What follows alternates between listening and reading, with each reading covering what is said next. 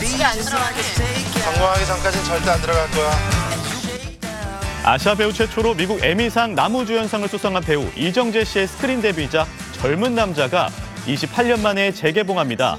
1994년 개봉한 젊은 남자는 스타가 되기 위해 질주하는 모델 지망생 청년의 꿈과 사랑을 그린 영화입니다. 이정재 씨의 앳된 모습이 눈길을 끌었습니다. 개봉 당시 22살이던 이정재 씨는 이 영화로 대종상 영화제와 백상예술대상, 청룡영화상, 그리고 한국영화평론가 협회상까지 신인상을 휩쓸었습니다.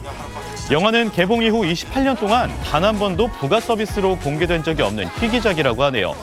신인 배우 이정재를 만나볼 수 있는 이번 영화는 오는 29일 재개봉합니다.